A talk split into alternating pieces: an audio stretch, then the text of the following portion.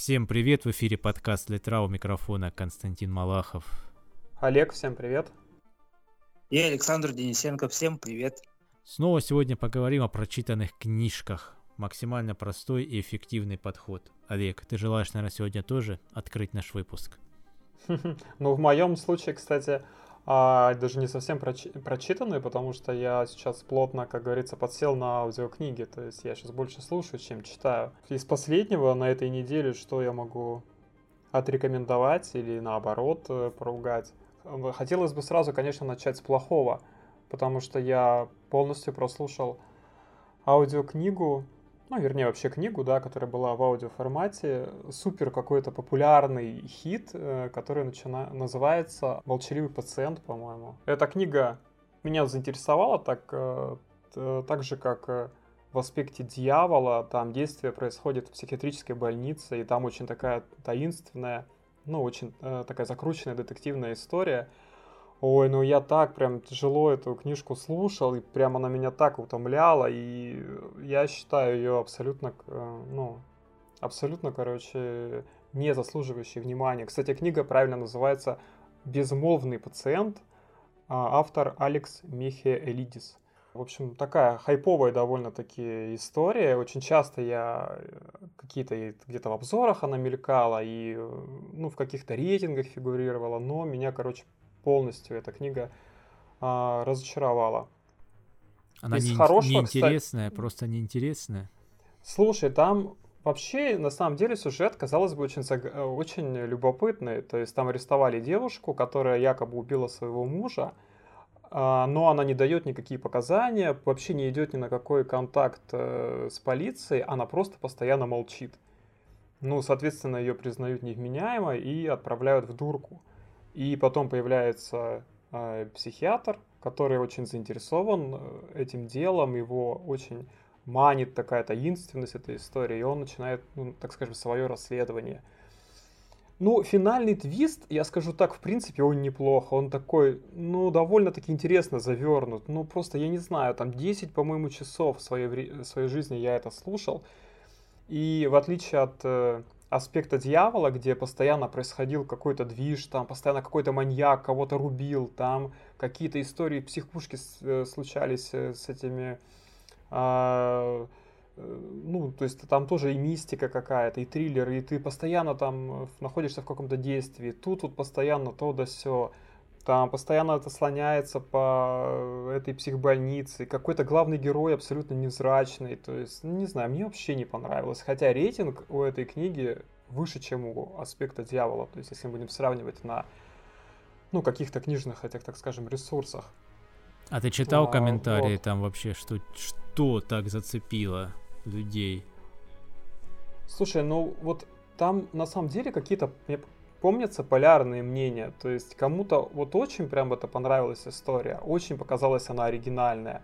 И э, я даже могу судить, потому что действительно это какая-то хайповая книга, но она прям везде популярная, она везде, знаешь, во всяких подборках, то есть каких-то там супер там закрученных сюжетов, э, супер прям популярных там книг э, почитать там, не знаю, этой осени, этого лета или еще где-то. То есть... Э, Потом вот этот же автор, Алекс Михелидис, написал, по-моему, «Девы» называется еще книга. Ну, тоже вот я о ней много слышал, но не знаю, после этого у меня желания уже вообще его творчеством интересоваться нет никакого. Поэтому так вот. Ну, на любителя, не знаю, мне вообще не понравилось. То есть, как-то так. А из хорошего, кстати, хотел бы отметить, и тоже из аудиокниги, ну, правда, пока не полностью, а, я начал слушать э, Сергея Довлатова «Чемодан». А, это сборник его рассказов. Я прослушал там два или три, по-моему, рассказа. И вот это мне, наоборот, очень нравится. Это такой просто супер какой-то оригинальный, супер крутой язык. Это вообще отличный юмор. Очень приятная такая литература.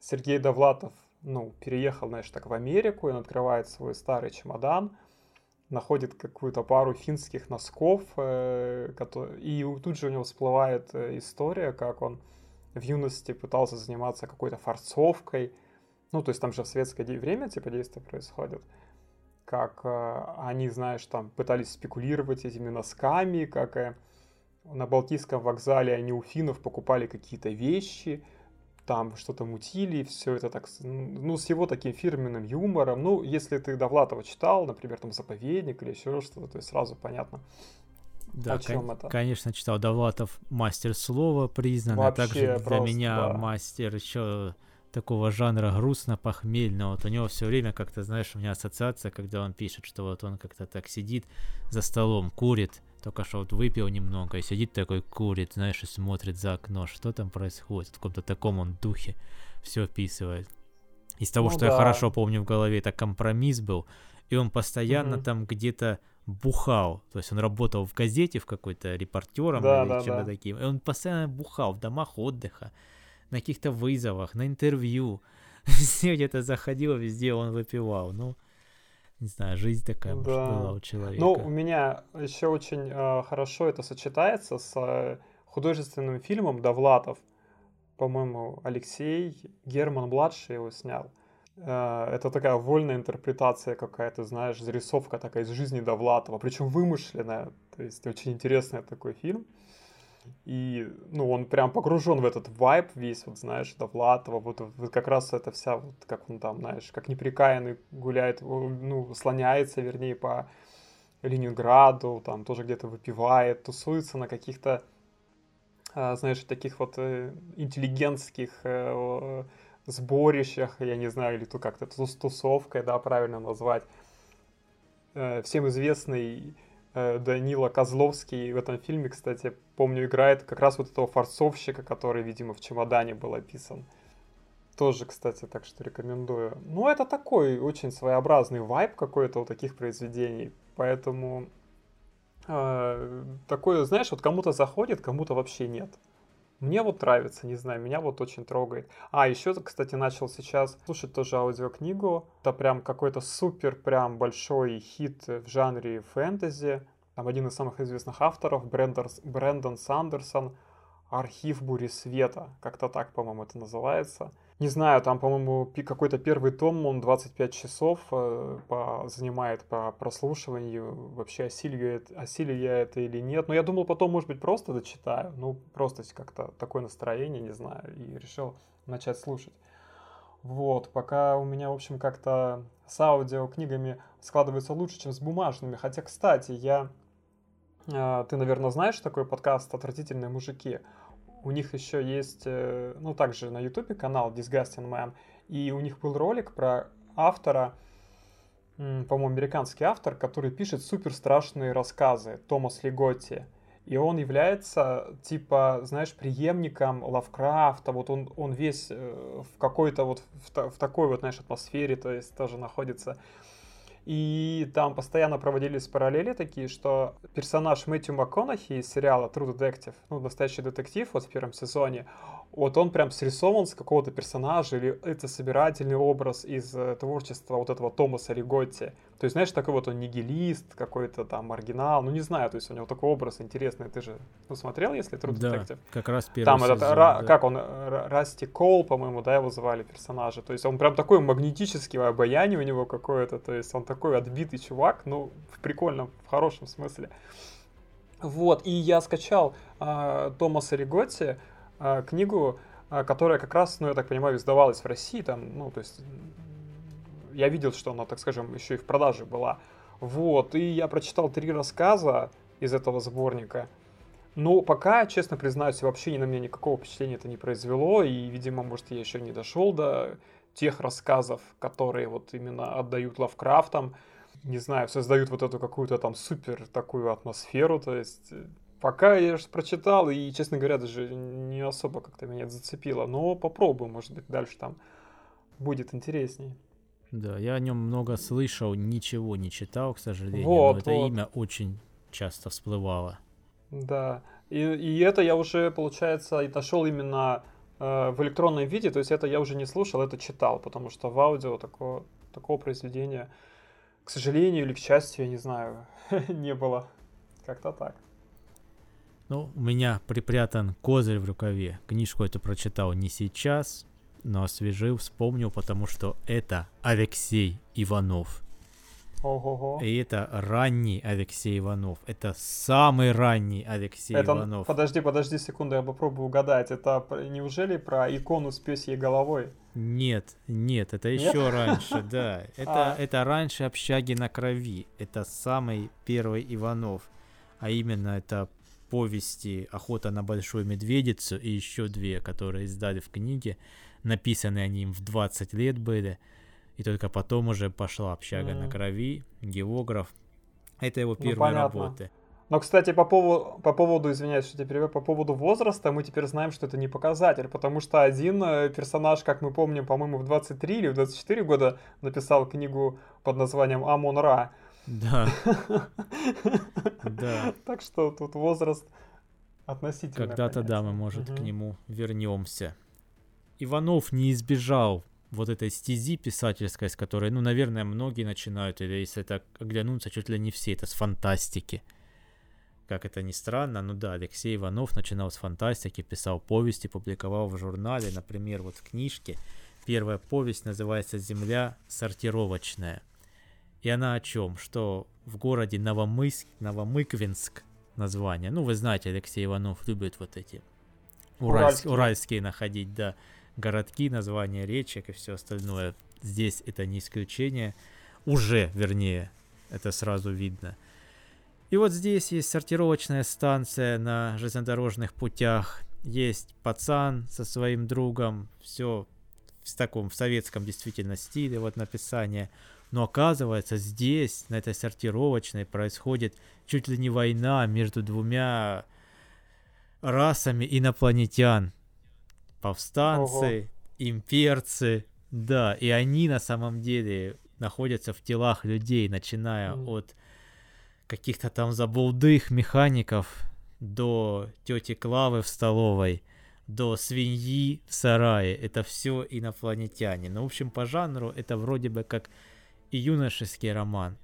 Это вроде как и фантастика. Это вроде как и ирония какая-то или сатира на жизнь, на какие-то образы, как где-то еще писали на другую фантастику, например, похитители тел, что вот uh-huh. инопланетяне, вот все вот это. Плюс здесь Иванов сразу видно, насколько он пытается упражняться в языке и сделать что-то вот разговорное, но в, том, в то же время очень художественное. Эти попытки очень видны.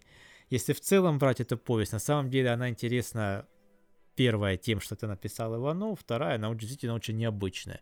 Это какая-то смесь, как в аннотации пишут, вот советского стиля фантастики и уже чего-то нового такого, вот безбашенного, более легкого, менее научного. Она не то что очень классная, там нет какого-то сюжета. Ее местами трудновато читать из-за вот этого вот языка перенасыщенного. Плюс э, все вот эти кусочки, которые автор хотел нахватать, они не всегда складываются в какое-то хорошее повествование.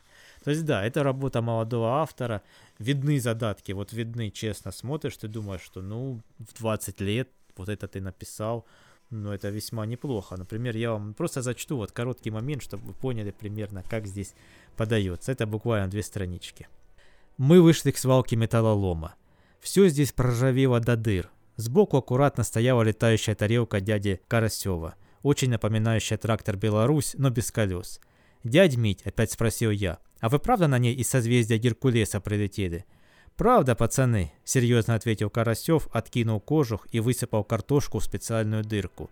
«Хотя, может, и из Козерога. Я еще плохо в вашем небе разбираюсь». Он залез в кабину, протер рукавом мутные циферблаты и нажал на рычаг. Затарахтел мотор. Густой сивушный дух пополз во все стороны. Байконур со стоном зевнул и лег на засаленную землю. «А почему ваша тарелка самогон гонит?» – спросил Барбарис, не обладающий зачатками поэтического мышления. «Он, пацаны, в еенном двигателе, как смазочное масло», – пояснил Карасев, выколачивая из ведра земляные крошки. «Раньше-то в Козероге. Я не знал, что его пьют, а здесь узнал. Двигатель мне здесь не нужен, а эту систему я эксплуатирую. Он поставил ведро, достал шланг, купленный в прошлом году у артельщика Полубесова за литр севухи, и опустил его в ведро. Потом покрутил вентиль барашек и присел на ящик. Мы с Барбарисом тоже сели. «А Байконур пьет?» – спросил я. «Все пьют», – ответил Карасев. «Подрастешь, и ты будешь. Одиноко мне, пацаны. Вот я Байконура и приручаю. А как же друзья? Я забросил уточку насчет Меркина. «Стараюсь в одиночку», — ответил Карасев. «Боюсь шпионов». «Так вообще не пейте», — сказал Барбарис. «Молодой ты еще, Борька», — грустно произнес Карасев. «Жизни не понимаешь. Для меня, может, это идейный принцип». «Какой еще принцип?» — буркнул Барбарис и качнулся. Ну, в общем, вот в таком духе и всякие инопланетяне употребляют слова вроде там «ерепена крача». Такие у них есть выражения, да. Ну, или, например, здесь после каждой главы, как бы, ну, это, эту повесть пишет вот этот мальчик, который герой. И после каждой главы он делает свои пояснения. Например, «Я mm-hmm. всегда говорю, что надо писать правду жизни, даже в научно-фантастической повести. И здесь я написал правду жизни. То есть ничего не узнал о Карасева, потому что с дуру окосил». Вот, да. Вот в таком ну духе. Ну, да. Про самогонный аппарат, конечно, это очень сильно было. Ну, у него вообще, кстати, вот эти вот выводы, которые пацан делает, ну, прям даже для 20-летнего пацана, который это писал, ну, неплохо. Вот, например, еще один. Эти, эти ну, кусочки, что я вам читаю, они написаны с грамматическими ошибками специально. Их очень много прям в каждом слове по куче. Эта глава с виду легкомысленна, но на самом деле есть жестокое обличение войны и насилия. Однажды я читал книжку, как на Землю прилетели марсиане, и там было написано, что они обращались с людьми, как люди со скотом. Вот я в этой главе и пишу, что война обращается с людьми, как со скотом, со свиньями. Хотя Боров и на самом деле улетел, он есть литературный образ, где на войне люди становятся свиньями, пушечным мясом, свиной тушенкой. Хочется закончить главу словами поэта – солнечному миру, да-да-да, ядерному взрыву, нет-нет-нет. Да уж, точно, Такие. точно. Вот вторая повесть из книжки называется «Охота на большую медведицу». Летят в космическом корабле взрослые исследователи, ученые, советские, естественно. Очень непривычно читать, но я читал, конечно, советскую фантастику, хотел угу. к ней еще ну, типа вернуться. Типа, типа Стругацкий. Да, да, да, да. Вот Похоже, назва... название кораб... ранние Стругацкие. Да, название кораблей, ага. Большая медведица, Авакум, там. Действительно, так это звучит не так, как привычные, хоть и любимые Хайнлайн, Азимовы, все-таки это по-своему имена персонажей, ну, как да. они... Не как там SpaceX, да? Да, да, все-таки это действительно влияет, казалось бы, да, это всего лишь там название, когда все это в единой картине это совершенно изменяет восприятие. Мне это понравилось. И летят эти ученые еще с детьми, которые играют войнушку на корабле. Два пацана, по-моему, и девочка. И на этот корабль нападают пираты. Причем пираты необычные. Один такой вот, скажем так, э, как сказать, такой утонченный. Он даже коллекционирует картины второй немой, немой амбал, который убивает. У, на корабле у этих ученых, которые летят, там есть робот умный. Обязательно, все по классике жанра. Ну и короче, пираты корабль захватывают, взрослых, но не знают про детей. И дети начинают охотиться на пиратов очень жестко. Прям там очень жестко, там со взрывами, со стрельбой и со всем остальным. Это превращается в такой, знаешь, как боевик, где дети уже охотятся, охотятся за за взрослыми пиратами. Ну, это как один дома, один дома фабула, то есть. Ну, что-то такое, да, только, ну, вот прям сказать так очень, да, жестко, причем, ну, опять же, он не может не побаловаться с именами, например, одного персонажа, он мимо летел и увидел, что нужно прийти на помощь, его зовут Аравид Разарвидзе, и, да, и он летит с женщиной, которую он постоянно очень часто целует и обнимает, в общем, горячий парень. Разорвидзе. Вот, можно сказать. Восточных, восточных да, кровей, восточных, кровей, восточных кровей, да. Даже в космосе он не изменяет себе. И вот такая вот получается повесть. Она тоже местами наивная, местами образы, ну, такие прям очень художественные. Но опять же, это не упоминавшийся нами с тобой автор, который 24 года тоже написал работу интересную. Вот тот, да, делает вроде как сказку забавную, но тем не менее это какой-то срез, какой-то образ, еще что-то. Здесь забавные образы, они ради забавных образов. Я не скажу, что это они несут в себе какую-то там глубину, выявляют какие-то пороки Контекст. или что-то такое. Да, они просто, я, да, они очень яркие. Они необычные. Ты такого взлету и не вспомнишь, кто писал так как-то вот безбашенно, весело и интересно. Поэтому Читается неплохо, но, опять же, читательской ценности, ну как, я сам это так не люблю говорить, это имеет читательскую ценность, но моментами ты читаешь, знаешь, оно пролетает как сквозь тебя. Ты увидел, о, прикольно, о, прикольно, ну как-то мимо это все летит. Может, опять молодость виновата, может, чуть меня не попало. Но неплохо, неплохо. Нет, ну, конечно, мне кажется, когда ты а, это именно все-таки тут э, над тобой давлеет то, что ты читаешь э, работу современного классика российской литературы, ну, такую начальную, то есть и ты уже там, мне кажется, ты ну, уже предвзят, ты уже предвзято относишься и а, уже стараешься, так скажем, увидеть где-то а, там ростки его большого таланта, да, то есть который в будущем раскроется. Поэтому, конечно, тут не совсем объективно всегда подходишь к, э, к таким произведениям, мне кажется. Я прочел, что вроде как его эти повести, ну, в журнале напечатали, но как бы там сообщество писателей вот посчитало, что это еще да. Ну, возможно, они были справедливы, да, что здесь все-таки, когда целиком эту работу читаешь, ну вот, вот что-то не хватает, вот что-то не хватает. Вот вроде класса написано, но что-то не то, что-то не так. Но все-таки, опять же, я все-таки сделаю поправку на возраст все равно. В этом возрасте еще, скажем так, разум не всегда очень стабилен, не наполнен жизненным опытом каким-то. Может, Алексей Иванов читал нереально много, прям у него такой чемоданище был всех вот этих вот приемов писательских, но написано очень хорошо. И третья, третья повесть «Корабли и галактика» это такая, ну, это классическая космоопера, где путешествуют на корабле, наблюдают, не буду даже в нее долго углубляться, наблюдают за различными мирами, рассуждают о том, что было, что может быть, такая более философию попытка. Ну, опять же, примерно того же уровня, что и остальные повести.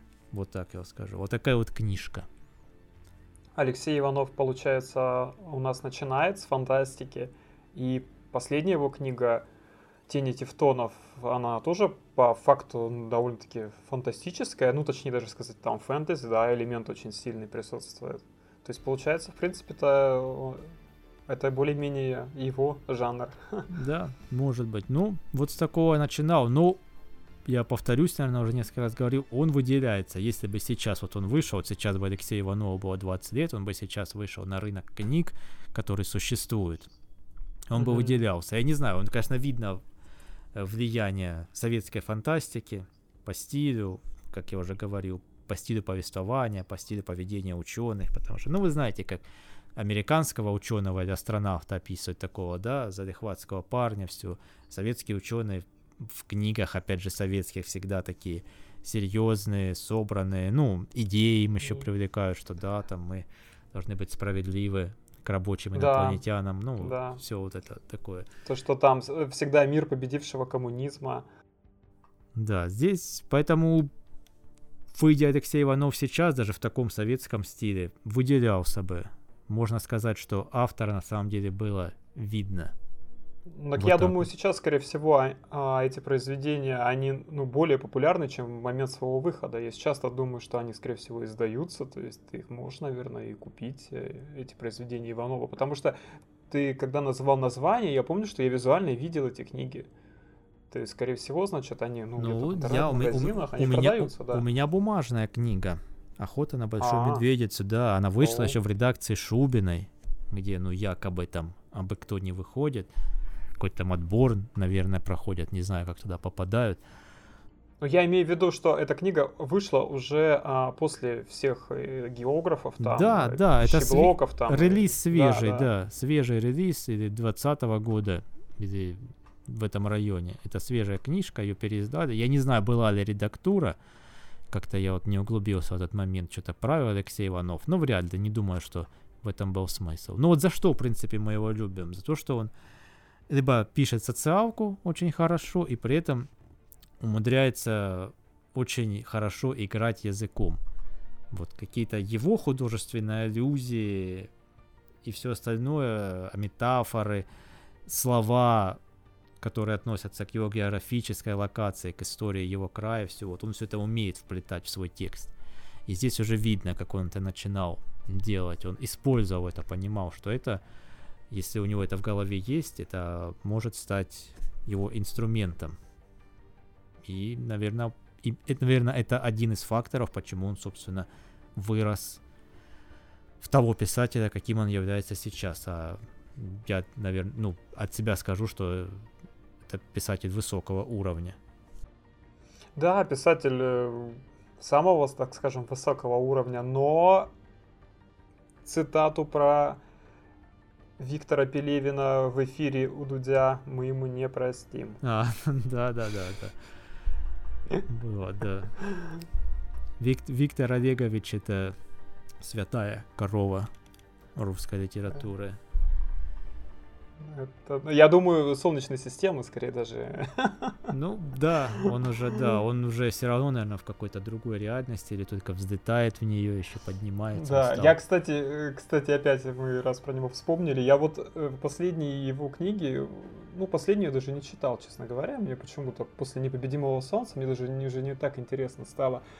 А, ну, я думаю, потому что время такое было не очень интересное. Вот новую книгу Пелевина, которая выйдет, я думаю, которая будет описывать какие-то очень яркие события последнего времени, которые происходят. Я буду очень рад почитать. Да. Вот это будет уже очень интересно. Да, начиная с коронавирусом и заканчивая другими масштабными событиями исполнении Пелевина просто, да, это будет что-то с чем Наконец-то мы, наконец-то мы узнаем, что на самом деле вообще происходит и вообще как теперь нам дальше жить. Вот как-то так, я думаю.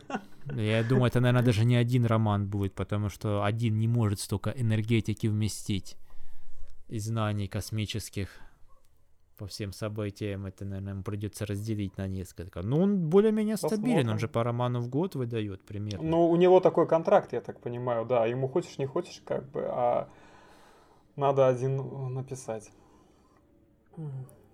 Саша Денисенко, что ты? Я, кстати, вот про тени тефтонов, я недавно ее увидел в фикс-прайсе, можно было купить за 199 рублей. Отличное предложение. Да, неплохо. Да, ну, они всегда хорошие книжки бывают, там можно найти за приемлемую сумму. Ну, а я расскажу про другое. Кинговская тема продолжается. Буквально вчера закончилась э, первый месяц весны, и буквально вчера я дочитал э, его книжку, называется «Пляска смерти». Она 81 -го года, и она не художественная. Сразу скажу, что она не для всех. Она так как нон-фикшн типа того. Эм, это такая большая лекция о жанре ужасов в кинематографе и э, в литературе непосредственно. Он берет, значит, э, пласт э, 30, 30 лет, с 1950 по 80 года, фильмы их обозревает, и, значит, в них он такую иерархию проводит э, хоррора, то есть хоррор состоит как высшая точка из э, ужаса, потом из страха и отвращения. Вот. Также еще он э, выделяет такие архетипы, э, вот, ну, как символы ужас, ну, произведений ужаса, это как вампиры, оборотни, э, опять же, как, э, так, э, так называет еще э, такую форму, как безымянная тварь, то есть, э, а как пример он приводит э, Франкенштейна, Мэри Шелли. И еще четвертый архетип, он берет, э, значит, э, такое место, э, ну, такое нестандартное место, ужасное, как, э, знаете, часто бывает, рекламируют э, зарубежные фильмы ужасов, вот, э, ну, типа семья въезжает каждый раз в дом. И когда там успешная покупка, самое интересное в кавычках, начинается с этой семьей уже в этом доме непосредственно.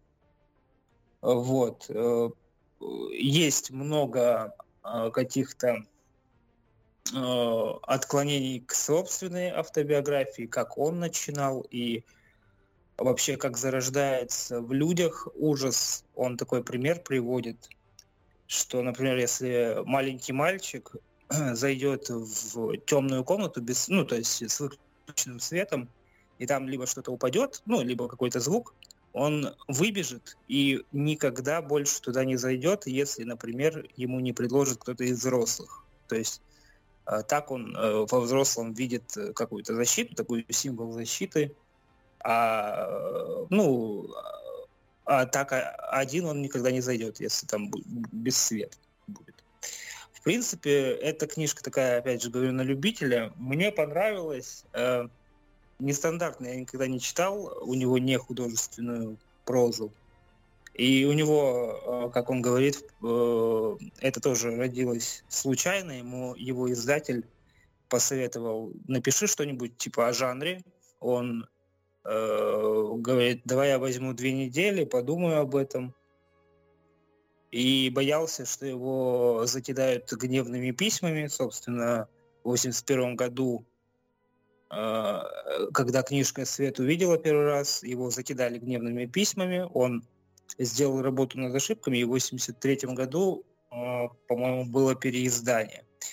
Еще мне понравилось то, что значит, э, в конце книги там есть список из 100 фильмов и, и из 100 книг, которые как бы э, ну, держат жанр.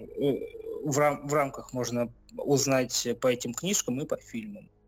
Очень много внимания как раз Э, Матисону э, уделяет, много внимания уделяет э, Франкенштейну, который потом впоследствии много раз экранизировался, и какие-то были серии даже, там невеста Франкенштейна, просто Франкенштейн. Но э, в заключение мне понравилось. Я не знаю, наверное, кто из вас читал, может быть, вы добавите что-то. По-моему, Костя, да, ты читал? Да, я, эту? я когда-то читал, да, в принципе, мне добавить нечего, да, своеобразная книжка. Хотя я меньше всего, наверное, воспринимаю Кинга прям как какого-то вот ужастика, такого ужастика-ужастика. Мистик, да, возможно, но в ужасах, мне кажется, это какие-то ранние рассказы, вроде там «Пятно» или что-то такое. А так, у него даже в ранние годы, как минимум половинка, это всякая социалка, на нее упор. То есть, ну, я не назову Кэрри ужастиком. Это для меня не ужастик. И в аудио я как-то слушал Франкенштейна Мэри Шелли, и мне не понравилось. Мне вообще, мне вообще не понравилось. То есть, ну, ну не, не, интересно, не интересно как-то. Еще написано. Я понимаю, что это год. Я не скажу сейчас какой, чтобы не ошибиться. Но да, давно было написано. И как бы это была попытка в какой-то новый жанр влезть, но повествование очень странное для сегодняшнего дня, очень странно, сколько я помню, очень эпизодичное, там этот монстр преследует постоянно своего хозяина на самолетах преследует, переплывает там моря или реки, чтобы до него добраться, еще что-то, вот идет, идет за ним, потом в конце ему какую-то речь говорит, и все, хэппи-энд. Ну, наверное, уже уста- устарело уже, мне кажется, про Франкенштейна. Это уже произведение, мне кажется, Просто идея, время... идея нас в, в, в книжке мы решили, это выглядит не так эффектно и красиво, как уже мы с вами это получили, когда вот эти картинки, где Виктор Франкенштейн, там, ну, какой-то мельница, это молнии, там, и все остальное идет, эта вот фигура сшитая, то есть со смесью ужаса какого-то, социалкой, опять же, или там с мелодрамой даже. Вот это вообще ничего этого нету и близко. Это нету этого ничего. Это уже доработано, доработано это уже визионерами, этот текст. Он гораздо проще. Он приводит там еще пример фундаментального такого простенького рассказа. Там, значит, девушка и парень, они едут на аллею, ну, а, на аллею любви, так, э, типа, на свидание. И, значит, э, по радио передают, типа, будьте осторожны, э, из психбольницы сбежал э, там больной с, с культей, с крюком, короче. Вот, девушка как бы сразу прислушивается к этому совету и просит своего парня как бы свернуть, а он там перед ней хорохорится и говорит, я ему типа морду размажу, все дела. Ну и доходит до того, что она его уговаривает до дома доехать, они доезжают до дома, он э, выходит из машины, хочет ей открыть дверь, и что-то как э, ледени, ну так это становится таким белым на лицо, она выходит из машины, и, короче, он, он падает на асфальт, а на дверной, руч... Э, на дверной ручке, э, на входной крюк висит. Вот он как-то так привел такой один из примеров. Ну, в принципе, интересно. Если... Ну, я как фанат, наверное, все равно. Но даже тот, кто не интересуется жанром, мне кажется, будет интересен тоже. И там все равно, что там 600 страниц. Мысли людей, добившихся в своей профессии чего-то, всегда интересно послушать, но не жизненные, как мы уже обсуждали, а опять же в рамках профессии. Конечно, интересно послушать Стивена Кинга про жанр, про ремесло, уходит в какое-то э, размышление о политике, вот это вот все, это не... мне вот как человеку, не интересующимся политикой, мне это противно, ну не противно, но не интересно вообще. Вот, у него все, бывает такое, проскакивает. Ну а в целом, э, читайте «Пляска смерти» Стивен Кинг, 81 год, 1981 года выпуска. Кстати, я тут вспомнил про один роман, когда мы начали говорить о том, что Франкенштейн а, наверное, уже несколько устаревший и уже довольно-таки сложно сейчас его читать и не очень увлекательно. Я вспомнила как раз об одном романе, который я прочитал, ну, частично прочитал, частично прослушал, а, который написан был в середине 19 века, и написала его автор Эмили Бронте, и называется он «Грозовой перевал». Это это такая лютая вещь просто, что у меня даже слов нет ее описать. Но мне очень, на самом деле, понравилась эта книга. И просто когда ты, так скажем, с сегодняшнего дня, и э, когда ты там смотришь современные фильмы, книги, там все что угодно, ну, у тебя есть, так скажем, сформировавшееся представление о жизни вокруг, о людях, то есть об их поведении, там, о каких-то вещах – и когда ты начинаешь погружаться в историю, которая происходит вот э, в романе «Грозовой перевал», который считается там самым как классическим, готическим там э, романом, да, то просто ты там, не знаю, дар речи иногда теряешь. Потому что главный герой, например, этого произведения, нет, некто по имени или фамилии, я уже не помню, его Хит, Хитклифф его зовут некий господин, то он, в принципе, на сегодняшний день вот для меня мог бы стать, знаешь, каким-то там вот самым таким отрицательным вообще персонажем в, как, ну, вот в популярной культуре. То есть какой-нибудь там Дарт Вейдер, он отдыхает просто, просто по сравнению э, с этим персонажем э, из Грозового перевала. Потому что это такой лютый персонаж, это такая дикая штука. что просто, ну, в уме вообще это сложно уместить и очень сложно а, вообще осознать. Поэтому я, честно признаться, от этой книги вообще оторваться не мог. Это очень крутая история. Но вы, может быть, слышали ее, наверное, ну там у нее всегда какие-то плохие экранизации, потому что, я так понимаю, персонаж этого Хитхлифа, а, автор, э, авторы фильмов, они выставляют а, ну, в таком более романтическом, более положительном ключе. А когда ты читаешь книгу, то вот в твоем понимании это вообще просто подонок человек. А когда его на экране, знаешь, его там в одной экранизации, по-моему, Рай Файнс играет, в последней экранизации его там Том Харди играет. То есть, ну, такие, знаешь, ну, я понимаю, что я не смотрел, но его вот именно э, выставляют таким, ну, более романтичным, более таким, знаешь, положительным героем каким-то.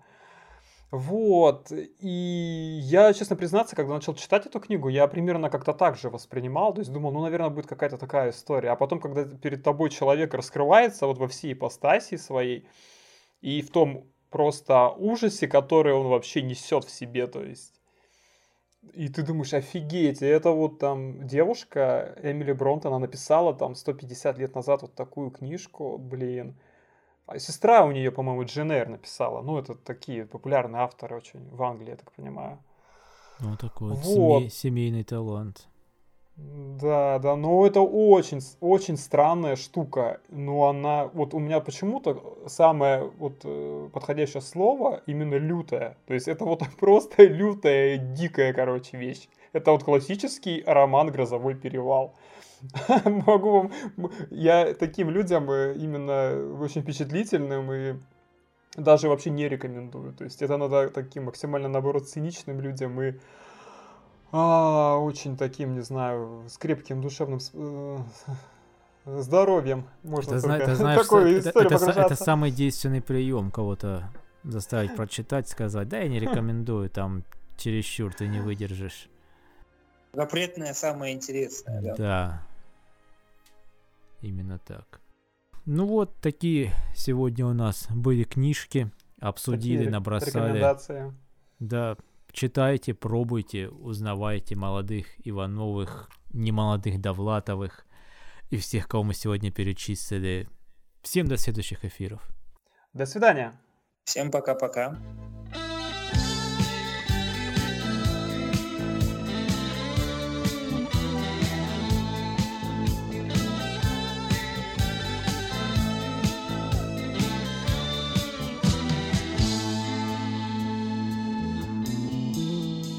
Земля в иллюминаторе, земля в иллюминаторе, земля в иллюминаторе видна. Как сын грустит о матери, как сын грустит о матери, Грустим мы о земле, она одна.